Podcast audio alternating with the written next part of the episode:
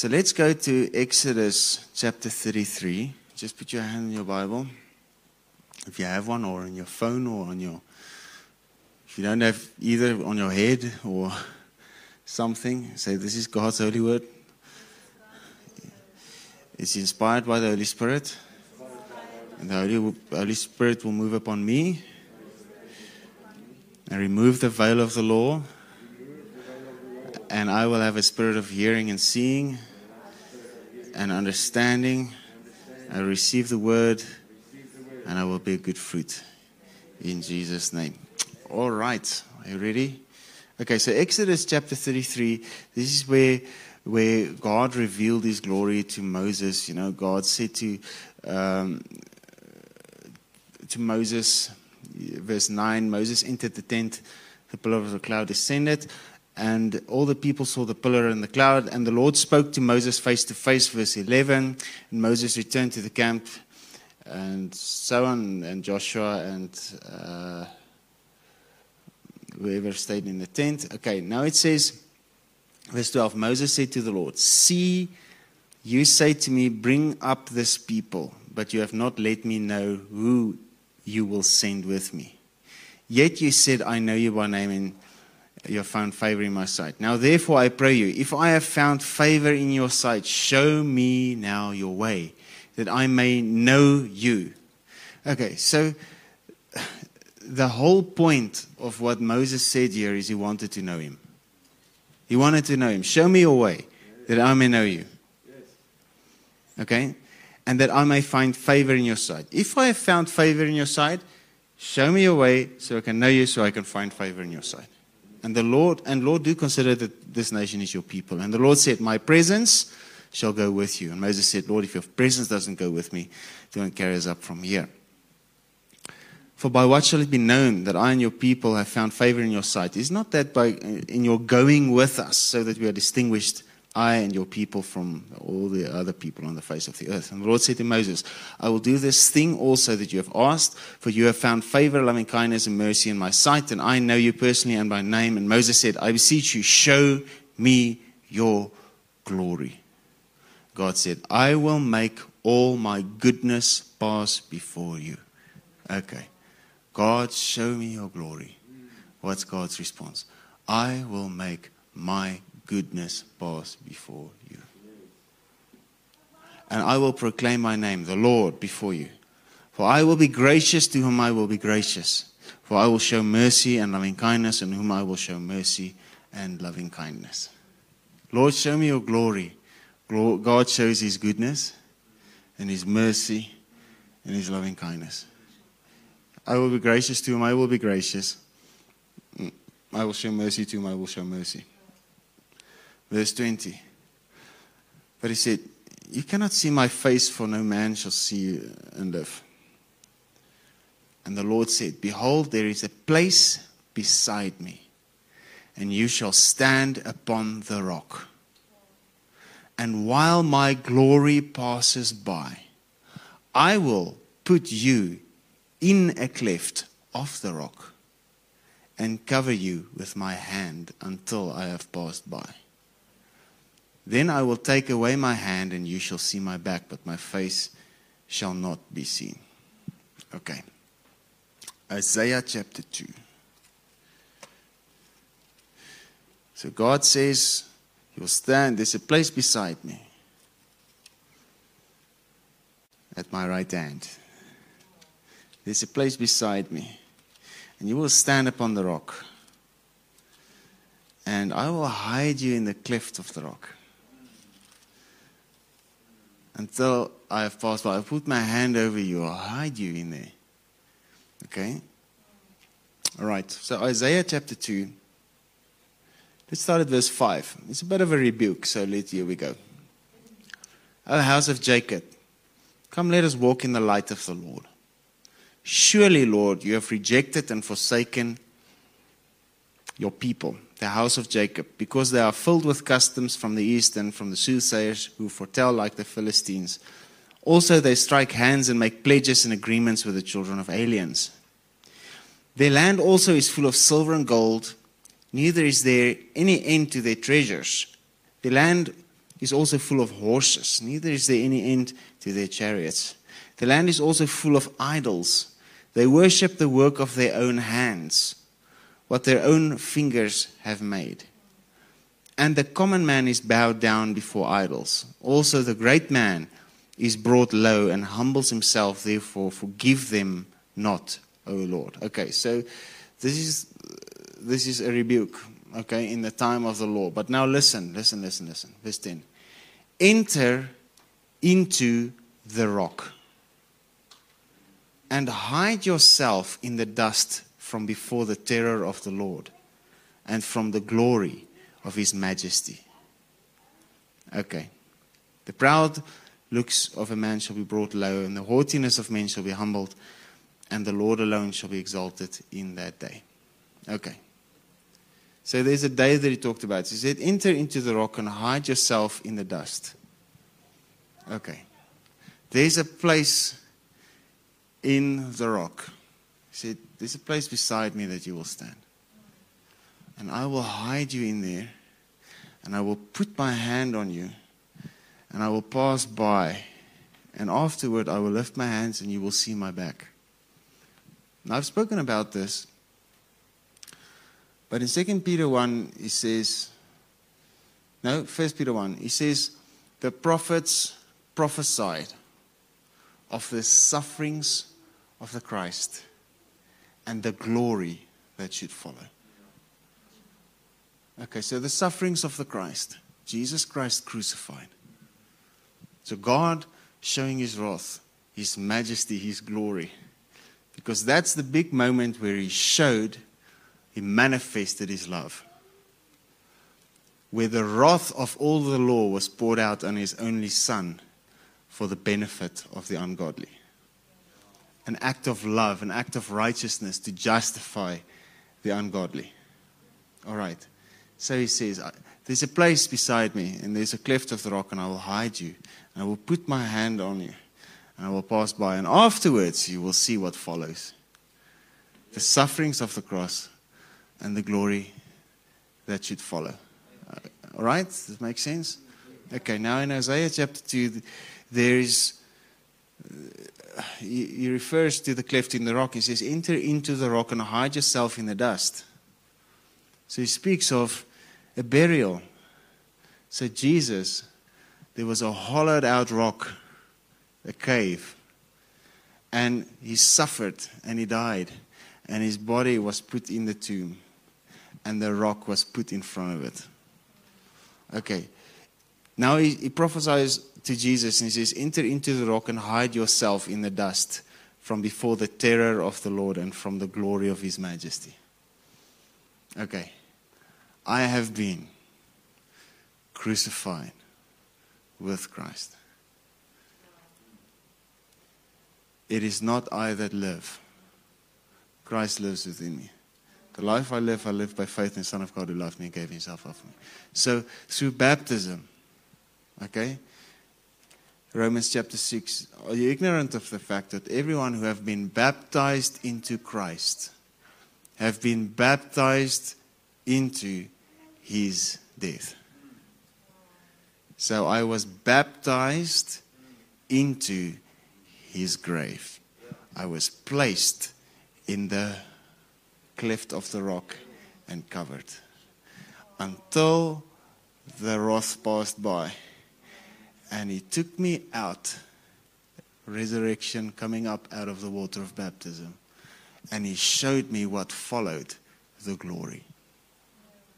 Okay, does it make sense? Did I lose anyone? Okay, so there's a place in God, a place in the cleft of the rock. Okay, so let's just go to Matthew. Matthew chapter sixteen.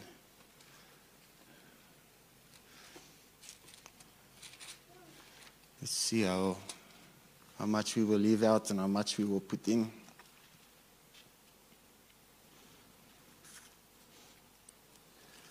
Okay, so in verse thirteen, now when Jesus went into the region of Caesarea Philippi, he asked his disciples, who do people say that the Son of Man is? Who do people say that the Son of Man is? And they answered, some say John the Baptist, others say Elijah, and others say Jeremiah, one of the prophets. He said to them, but who do you yourselves say that I am? Simon Peter replied. So now, Simon speaking of the natural, Peter speaking of the spiritual.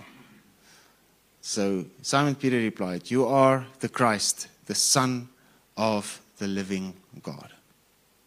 Then Jesus answered him, blessed are you, Simon Bar-Jonah, natural birth. For flesh and blood have not revealed this to you, but my Father who is in heaven. And I tell you, you are Peter, spiritual man. Okay? Greek, Petros, a large piece of rock. And on this rock I will build my church, and the gates of Hades, the powers of the infernal region, shall not overpower it or be strong to its detriment or hold out against it. I will give you the keys of the kingdom of heaven, and whatever you bind on earth must be what's already bound in heaven, and whatever you loose on earth must be what's already loosed in heaven. Then he sternly and strictly charged and warned the disciples to tell no one that he was Jesus the Christ. Okay. So, a revelation of Jesus. Jesus showing who he was. Who do people say that I am? Some say you're John the Baptist. Some say you're Elijah. Some say you're a prophet. You, who do you say that I am? Peter gets a revelation from the Spirit, from the Father. You are the Christ. So Jesus says, you got the revelation from the Father. That means you must be on the rock. You saw something of the glory. That means you must be standing on the rock. So this is the revelation. You are the Christ, the Son of the living God. Okay. What made Peter the rock? What made him Peter? Rocky. Okay. What made him the rock? The revelation of who Jesus is. You are the Christ, the Son. You are the Christ, the Son. Blessed are you, Simon Bar-Jonah, for flesh and blood did not reveal this. But my Father who is in heaven revealed this to you. I say to you, you are Peter. Okay. And on this rock, I will build my church. So come beside me. There's place on the rock. Come and stand here, and I will show you my goodness. Okay. How do we come to stand beside him on the rock? He said, there's a cleft in the rock. And I will put my hand over it. I will hide you in there. And I will put my hand on it. And the wrath will pass by. And I will lift it up and you will see the glory. So the cleft of the rock is a revelation of us being in Christ. The cleft of the rock is us being hidden from the scourge, us being hidden from the wrath of the law, us being hidden from the reward of the wicked. In the cleft of the rock, buried in baptism in Christ. And what comes after the resurrection, or after the coming up out of the water of baptism? Glory. All right? It's just really, really simple. I just want to continue reading in Matthew chapter six. Okay, it says the keys of the kingdom. Verse twenty-one, from that time forth Jesus began clearly to show his disciples that he must go to Jerusalem to suffer many things at the hands of the elders. So you see the sufferings of the Christ, the glory that should follow. And he killed, on the third day be raised from the dead. So that's the revelation. Suffer, killed, third day be raised. Then Peter took him aside to speak to him privately. Began to reprove and, re and charge him sharply, saying, God forbid, Lord, this must never happen to you. But Jesus turned away from Peter and said to him. One uh, other account says Jesus turned his back to Peter and he faced the disciples. He said, "Get behind me, Satan." Okay? You are in my way, an offense and a hindrance and a snare to me. For you are mind, minding what, partake, what partakes not of the nature and the quality of God, but of men. Okay. You savorest not the things that be of God, but those that be of men. Okay. So Peter didn't want Jesus to suffer. So if we don't want Jesus to suffer on our behalf, we can't be hidden in the cleft of the rock. First, he said to him, when he realized, "Hey, you are the Son," he said, "There's a place on the rock. You are Peter." And he said, "No, no, no, you mustn't go to the cross." He said, "Get behind me, Satan. You're an offense to me, a stumbling block." Okay, so Jesus is the stone that the builders rejected. And the stone, or the rock, that the builders rejected became the chief of the stone, of, of the corner. So he will either be, First Corinthians one, an offense and a stumbling block to, to, to us, to the Jews, he's an offense, to the Greeks, foolishness. Okay? So he will either be a stone of stumbling, or he will be a rock of refuge. Depends on whether you receive, whether you believe in what he did for you. You will either be a stone of stumbling, a stone rejected, but that became the chief of the corner, or he will be a rock of refuge. And he is our rock of refuge. And we go and we hide ourselves in him. There's that old song. Who knows that song? Rock of ages, cleft for me. I will hide myself in thee. Okay? Okay. Rock of ages, cleft for me. I will hide myself in thee. Okay. There's a place in the rock. We need to enter in there. The name of the Lord is a strong tower, the righteous run into. There's a place in him, a place in him who is the rock, him who is the foundation. That place is where we are safe. That place is where we are hidden from all that goes around on the outside. Okay, Psalm ninety-one. Psalm ninety-one.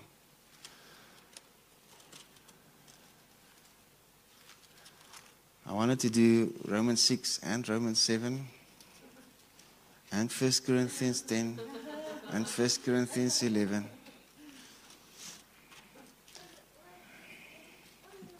And Zephaniah three. Let's see. He dwells in the secret place of the Most High. He shall remain stable and fixed under the shadow of the Almighty, whose power of no foe can withstand. So there's a place, okay? Secret place of the Most High. I will say of the Lord, he is my refuge, my fortress, my God. In him I lean and rely, and in him I confidently trust. For then he will deliver you from the snare of the fowler and from the deadly pestilence. He will cover you with his pinions, and under the wings shall you trust and find refuge. His truth and his faithfulness are a shield and a buckler. You shall not be afraid of the terror of the night, nor of the arrow that flies by day, nor of the pestilence that stalks in dark, darkness, nor of the destruction and sudden death that surprise and lay waste at noonday. A thousand may fall at your side, ten thousand at your right hand, but it shall not come near you. Only a spectator shall you be yourself, inaccessible in the secret place of the Most High, as you witness the reward of the wicked. Because you have made the Lord your refuge, and the Most High your dwelling place, there shall no evil befall you, nor any plague or calamity come near your tent. For he will give his angels his special charge over you, to accompany and defend and preserve you in all your ways. They shall bear you up on, your, on their hands, lest you dash your foot against a stone or a law.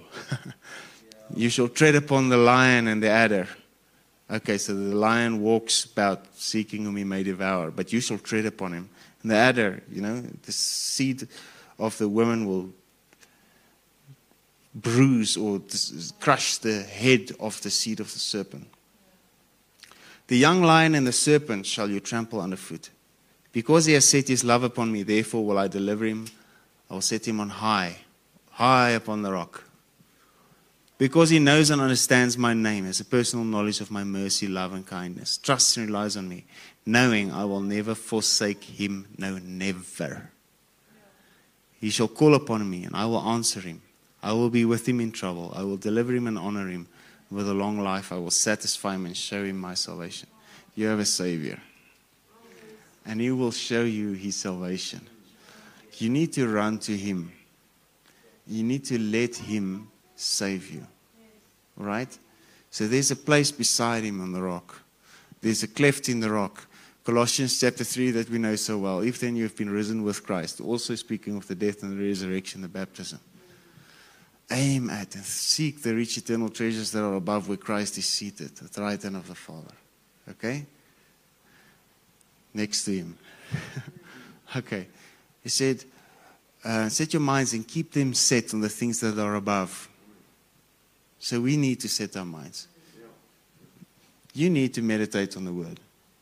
The Word is not going to meditate the Word for you. You need to meditate the Word. And if it's difficult for you, just put on a C D or something, but get your mind on the Word. C Ds. Who even uses C Ds anymore? Okay. Put on a clip or... So, there are people, so... Not a tape, but a C D. Okay. Some people don't even know what a tape is. All right. Put on something, but you got to meditate. He says, for as far as this world is concerned, Colossians three verse three, you have died. And your new real life is hidden with Christ in God. All right. Where did the water flow from? When Moses went through the desert, where did the water flow from? From the rock, from the cleft of the rock.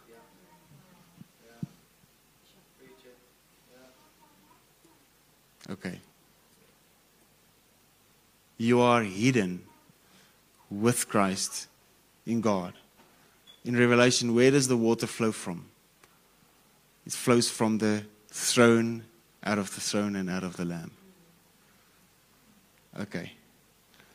In John seven, where does the water flow from? Out of your belly.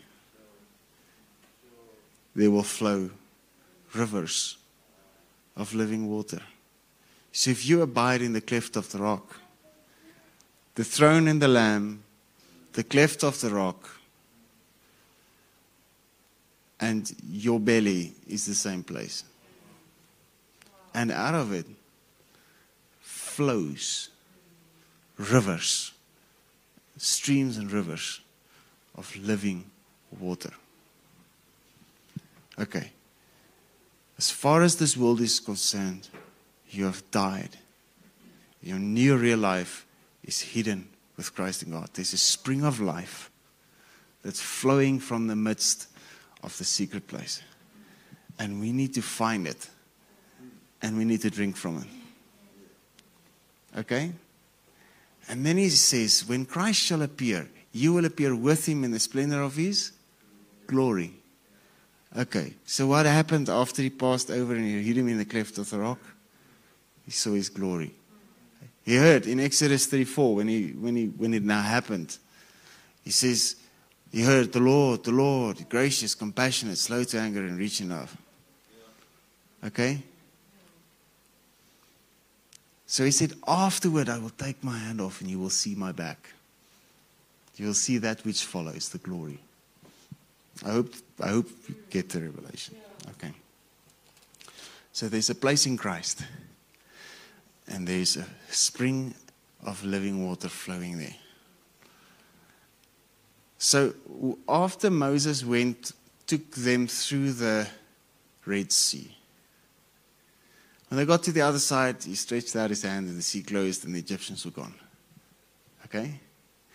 And they sang the song of Moses. All right? When they went through the water, First Corinthians six, just listen to this.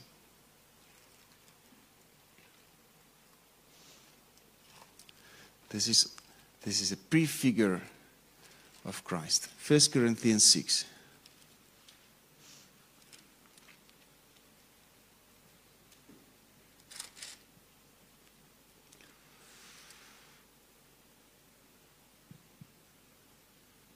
Is it six or is it ten?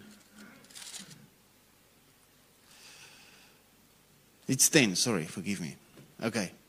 First Corinthians ten, he says, listen to this.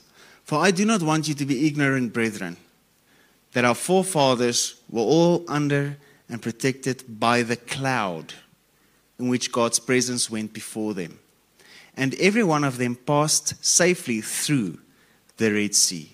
And each one of them allowed himself also to be baptized into Moses in the cloud and in the sea. And they were thus brought under obligation to the law, to Moses, and to the covenant, consecrated and set apart to the service of God. And all of them ate the same spiritual, supernaturally given food. And they all drank the same spiritually, supernaturally given drink. For they drank from a spiritual rock which followed them, produced by the sole power of God himself. And the rock was Christ. Okay, so they were baptized into Moses. They all drank, they ate supernatural food, they drank supernatural drink. They were baptized into Moses when they went through the Red Sea under the cloud. All right. So when Moses stood in the cleft of the rock, they all stood in the cleft of the rock because they were baptized into Moses. Okay. So Moses is a prefigure of Christ. Now in Romans chapter six, I've mentioned it just a while ago, but in Romans chapter six, just listen to this.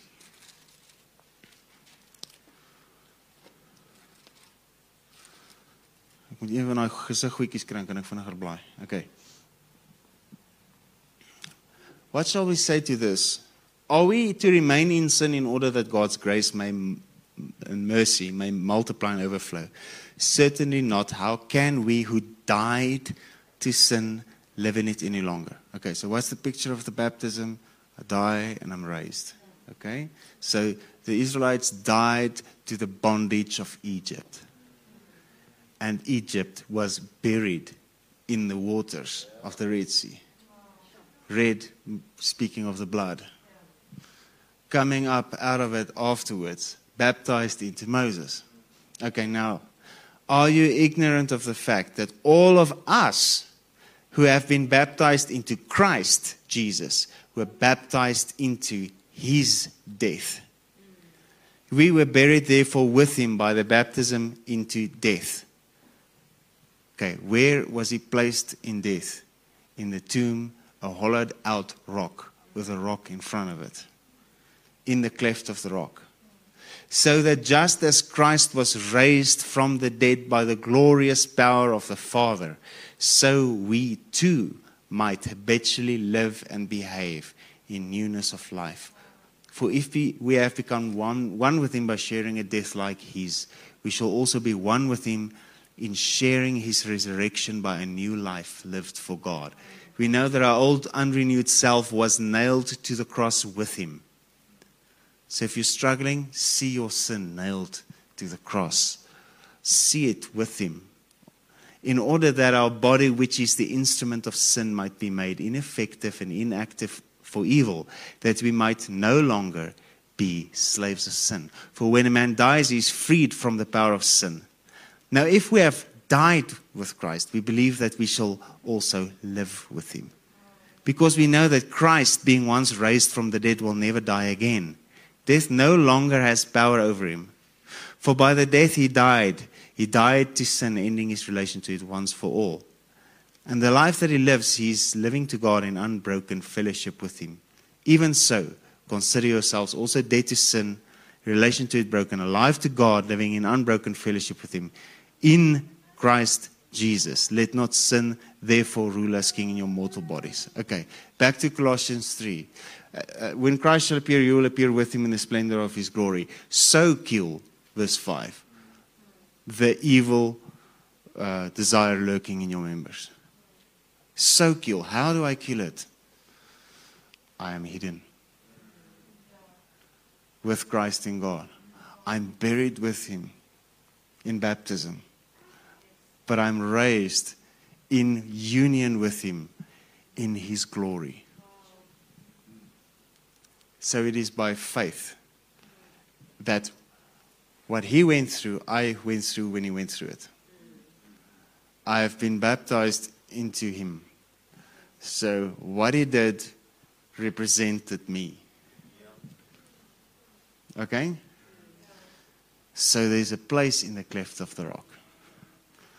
So basically, Christianity is an invitation for us to come and die. And to let Christ live in us. Christianity is not a program for you to become a better you. There are great programs out there if you want that, but Christianity is not that.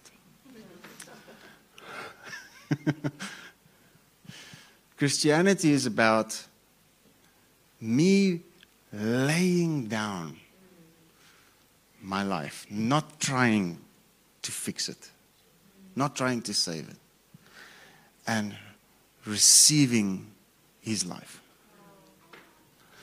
Okay, so First Corinthians two says, quoting out of, I think, Isaiah sixty-four, I'm not exactly sure right now, but I think it's Isaiah sixty-four. It says, what eye have not seen, what ear hath not heard, neither has it come up in the in the hearts of men, are the things that God has prepared for them that love him. Right? Okay. So God is trying to give us something that we haven't seen, that we haven't heard. And he asks us to give up what we do see and what we know. So, in the process, he says, our body, which is the instrument of sin, is made ineffective and inactive for evil, that we might no longer be slaves of sin. So, the gospel deactivates the desires that the law stirred up. Romans seven, the law stirs up the forbidden desires. Being baptized into him, believing that I died, it makes my body ineffective and inactive for evil, so it switches off desires. And it switches on his desires in me. Okay? Otherwise, how do I desire something that I've never seen? How do I long for something that I've never heard? How do I know I want what he has to give?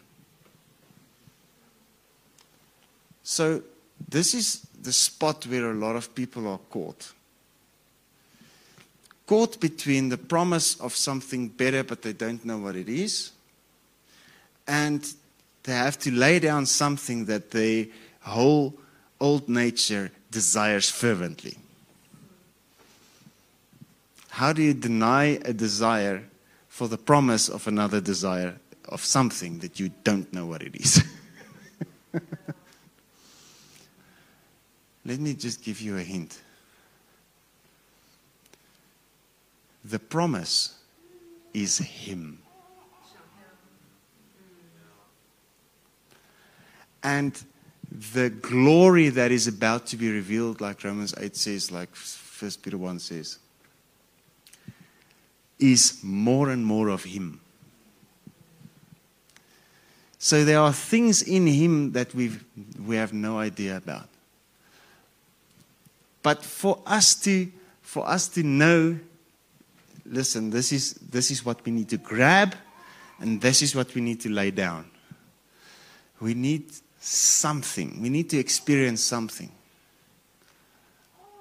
So Psalm thirty-four verse eight says, taste and see that the Lord is good. God shows his goodness to all. God shows his goodness to all. God shows his goodness to all. He showers you with his goodness. He gives you his mercy. He gives you his grace. He shows you his goodness, his goodness, his goodness. Taste and see the Romans chapter two verse four. Do you not know that it is the goodness of God that leads people to repentance? So tasting the goodness, experiencing the goodness of God, even if it's just a taster, you know, or like a, a foretaste of what is to come, a teaser, or a, you know, een van die movie goedjies wat vir wys die fliek kom, you know, so trailer, you know, even if it's just that, you see, hey, this is a good movie, I'm going to go see it. But if you never saw the trailer, you would never see the movie. Okay, just, just work with me here. Okay, so God is trying to, to let you experience something so that you can trust that what he really has for you is good. It's even better than what you've experienced. So there's so much more that he wants to give. But he can't give it if we don't want to lay down the old stuff and embrace what he wants to give, because he can never force it on you. Because if he does, he stops being good. All right. God wants to shower you with his goodness. He wants to show you his goodness. Just taste. Just taste and see that the Lord is good. Just taste and see that the Lord is good. The problem is we are so used to our life. We are so used to the thing that we actually need to lay down that we can't lay down because it's familiar to us. We can't lay down the familiar in favor of the unfamiliar, even though the unfamiliar is much better. So what's the answer? God will, God will show his goodness to you until you open your heart. He will give you his, his grace until you get it. He will give you more, he will give you more and more grace. James four verse six, power of the Holy Spirit, gives you more and more grace to meet this evil tendency and all others fully. And just the previous verse says here, the Holy Spirit yearns to be welcomed with a jealous love. Okay? He's trying to show us his goodness so that we can just get a little bit of a glimpse. If we can get a glimpse of how good he is, our heart opens up a little bit and he can give us more. And if we can taste that, and then he can give us more. And if we can taste that, he can give us more. God's response to sin is mercy. God's response to the wickedness of nations throughout all the ages is not wrath. The wrath came upon his son so that he can give you mercy. Because I will be merciful to whom I will be merciful. I will be gracious to whom I will be gracious. The Lord, the Lord, gracious, compassionate, and slow to anger, and rich in love.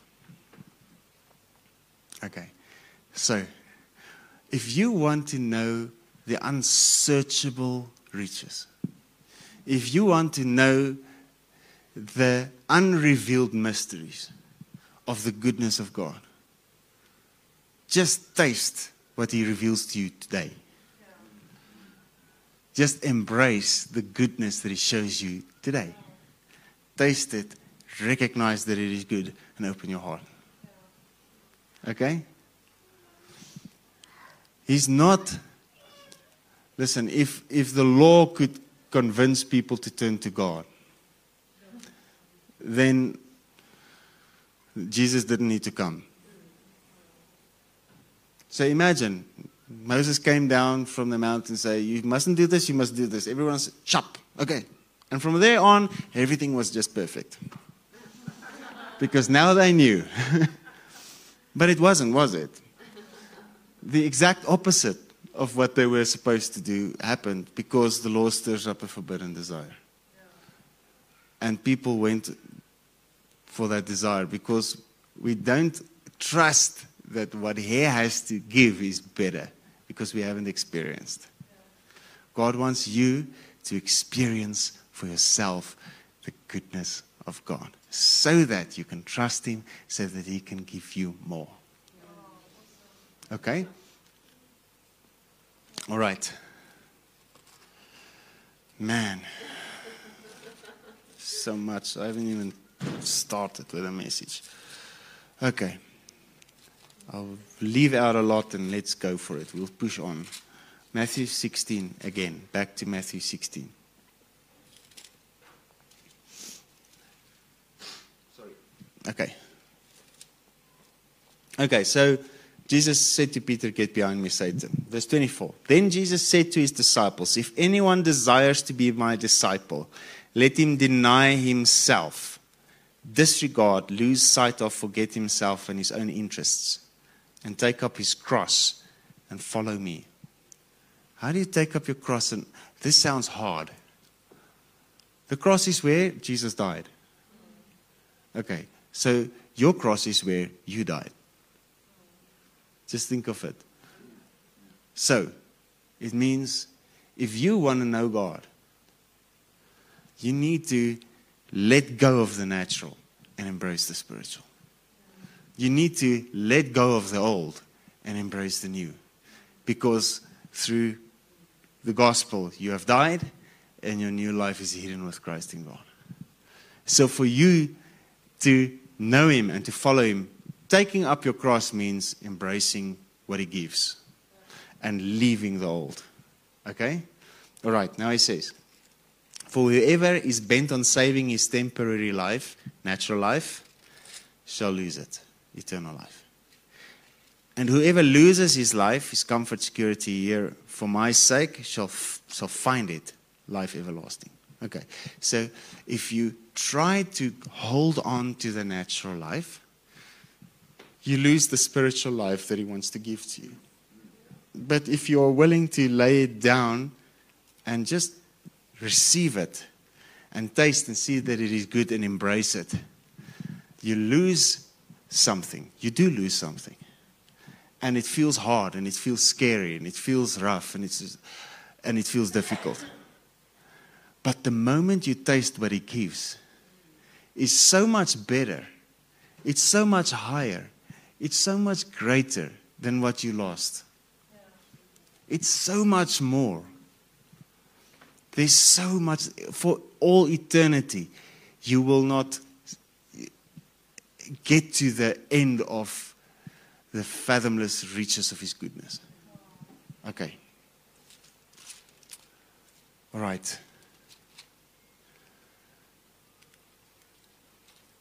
We need to leave the old, the natural, and we need to embrace what He is giving. Okay.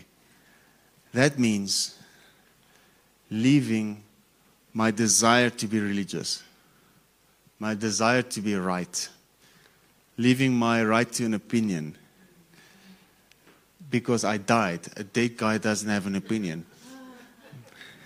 A dead guy doesn't win an argument.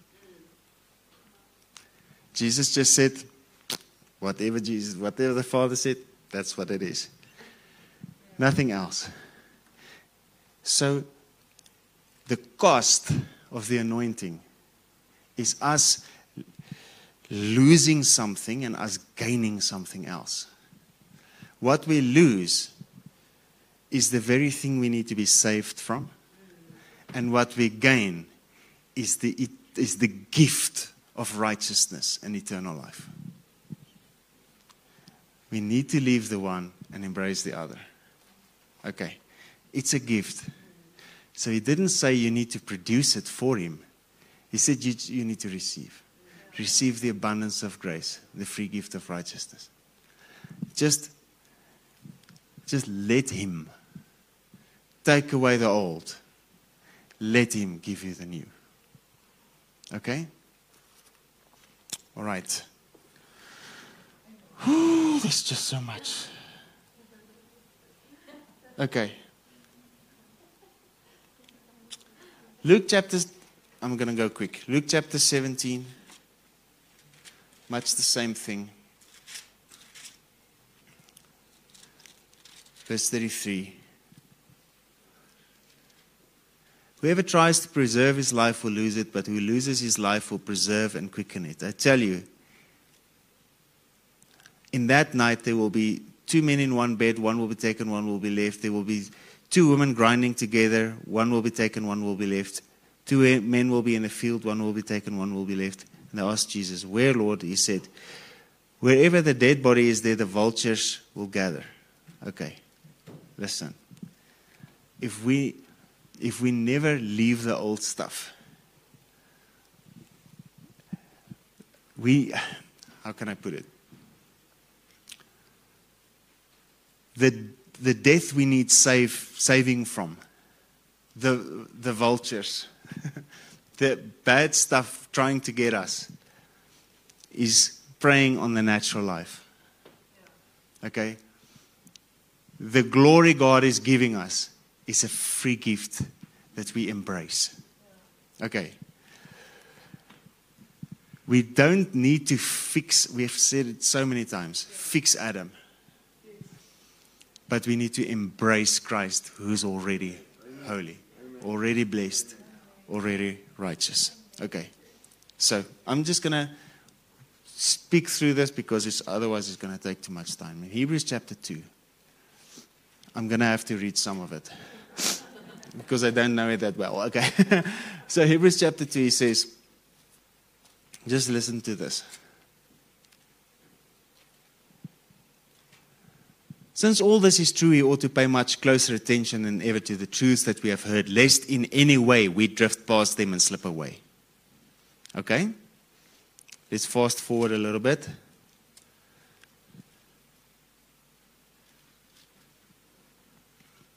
Verse fourteen. Since therefore these his children share in flesh and blood, in the physical nature of human beings, he himself in a similar manner partook of the same nature, that by going through death he might bring to naught and make of no effect him who had power, who had the power of death, that is the devil. And also that he might deliver and completely set free all those who through the haunting fear of death were held in bondage throughout the whole course of their lives. For as we all know, Christ did not take hold of angels, fallen angels, to give them a helping and delivering hand, but he did take hold of the fallen descendants of Abraham to reach out to them a helping and delivering hand. So it is evident that it was essential that he be made like his brethren in every respect, in order that he might become a merciful, sympathetic, and faithful high priest in the things related to God, to make atonement and propitiation for the people's sins. So if you're going through something, he went through it also. If you think you're facing something, he faced it too. He knows what you're going through. So he says, verse eighteen, for because he himself in his humanity has suffered in being tempted, tested, and tried, he is able immediately to run to the cry and assist and relieve those who are being tempted, tested, and tried, and who therefore are being exposed to suffering. And this is the point. You can't leave the old and embrace the new. You need a Savior. And if you receive what he gives, if you receive the word that he gives you, he removes the old out of your life and he imparts the new into, into your life. Allow him to save you. Allow him to help you. Zephaniah three, you have a Savior who is mighty to save. Okay? Okay.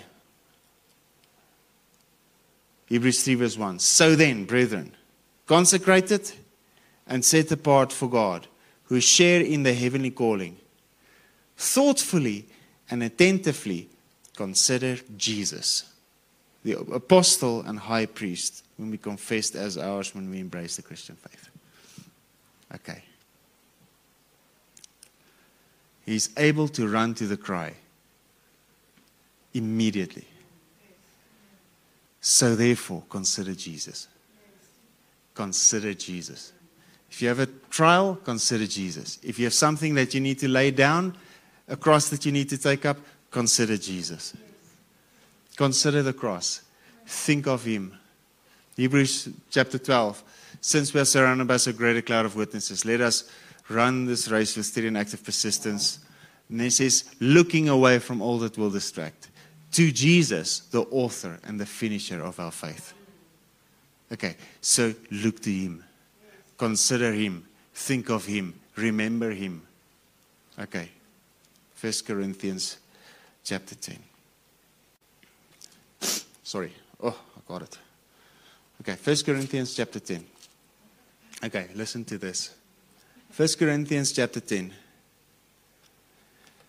Verse twelve. Therefore, if, let anyone who thinks he stands, who feels sure there has a steadfast mind and is standing firm, take heed lest he fall. For no temptation, no matter how it comes or where it leads, has overtaken you and laid, laid hold of you that is not common to man. That is, no temptation or trial has come to you that is beyond human resistance, and that is not adjusted and adapted and belonging to human experience, as such as man can bear. But God is faithful to his word and compassionate nature. And he can be trusted not to let you be tempted and tried and essayed beyond your ability and strength of resistance to endure. But with temptation, he will always also provide the way out, the means of escape to a landing place, that you may be capable and strong and powerful to bear up under it patiently. Therefore, beloved, shun, clear away from, avoid by flight, if need be, any sort of idolatry. Okay, verse fifteen. I'm speaking as to intelligent men. Think over and make up your minds for yourselves about what I say. I appeal to your reason and your discernment in these matters. The cup of blessing of wine at the Lord's Supper, upon which we ask God's blessing, does it not mean that in drinking it we participate and share a fellowship and communion in the blood of Christ?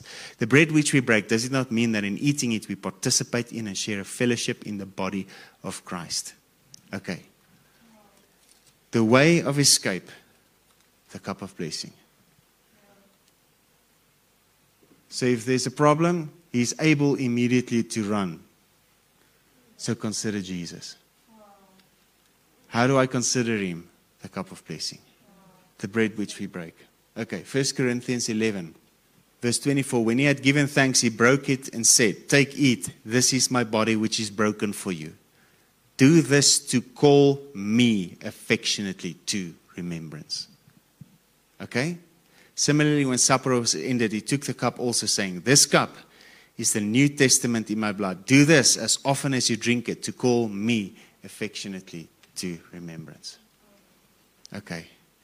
Remember the place beside him on the rock.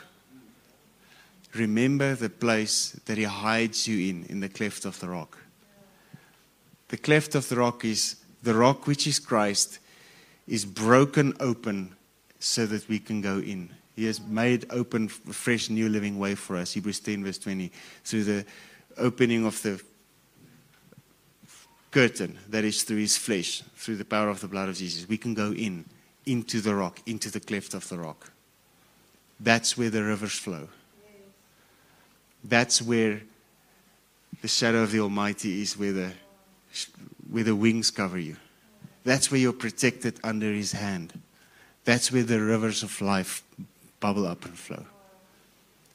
Consider Jesus. Remember him. If there's anything that you need to lay down, you have a Savior. How do you embrace the Savior? The cup of blessing. Okay? The bread which we break. Okay. All right, so we're going to have communion. We've got things ready for you. Don't worry. It's like, kan julle gou uit deel asseblief? Like a little thingy where it's all together and you just open it and, okay. with like the, you know, the Catholic communion wine in it and so on. I think it's really cool. Okay. So while you while you partake, you can you can open it so long. While you if you you're there in your home, just grab a piece of bread and a piece of, you know, a little bit of juice or wine or whatever you have, or water even. Okay.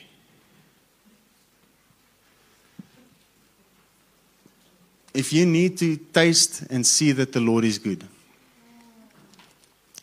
If you need to know that God is good, consider Jesus. If you need to, if you need something that can help you to bring you to repentance, to think differently, to, to stand in a place, in the secret place, in His very presence, in His glory, in His power,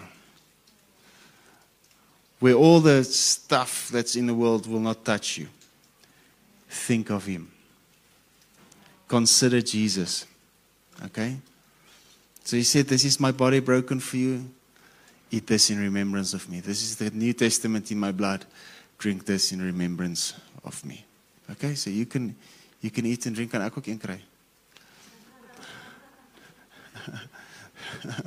Thanks.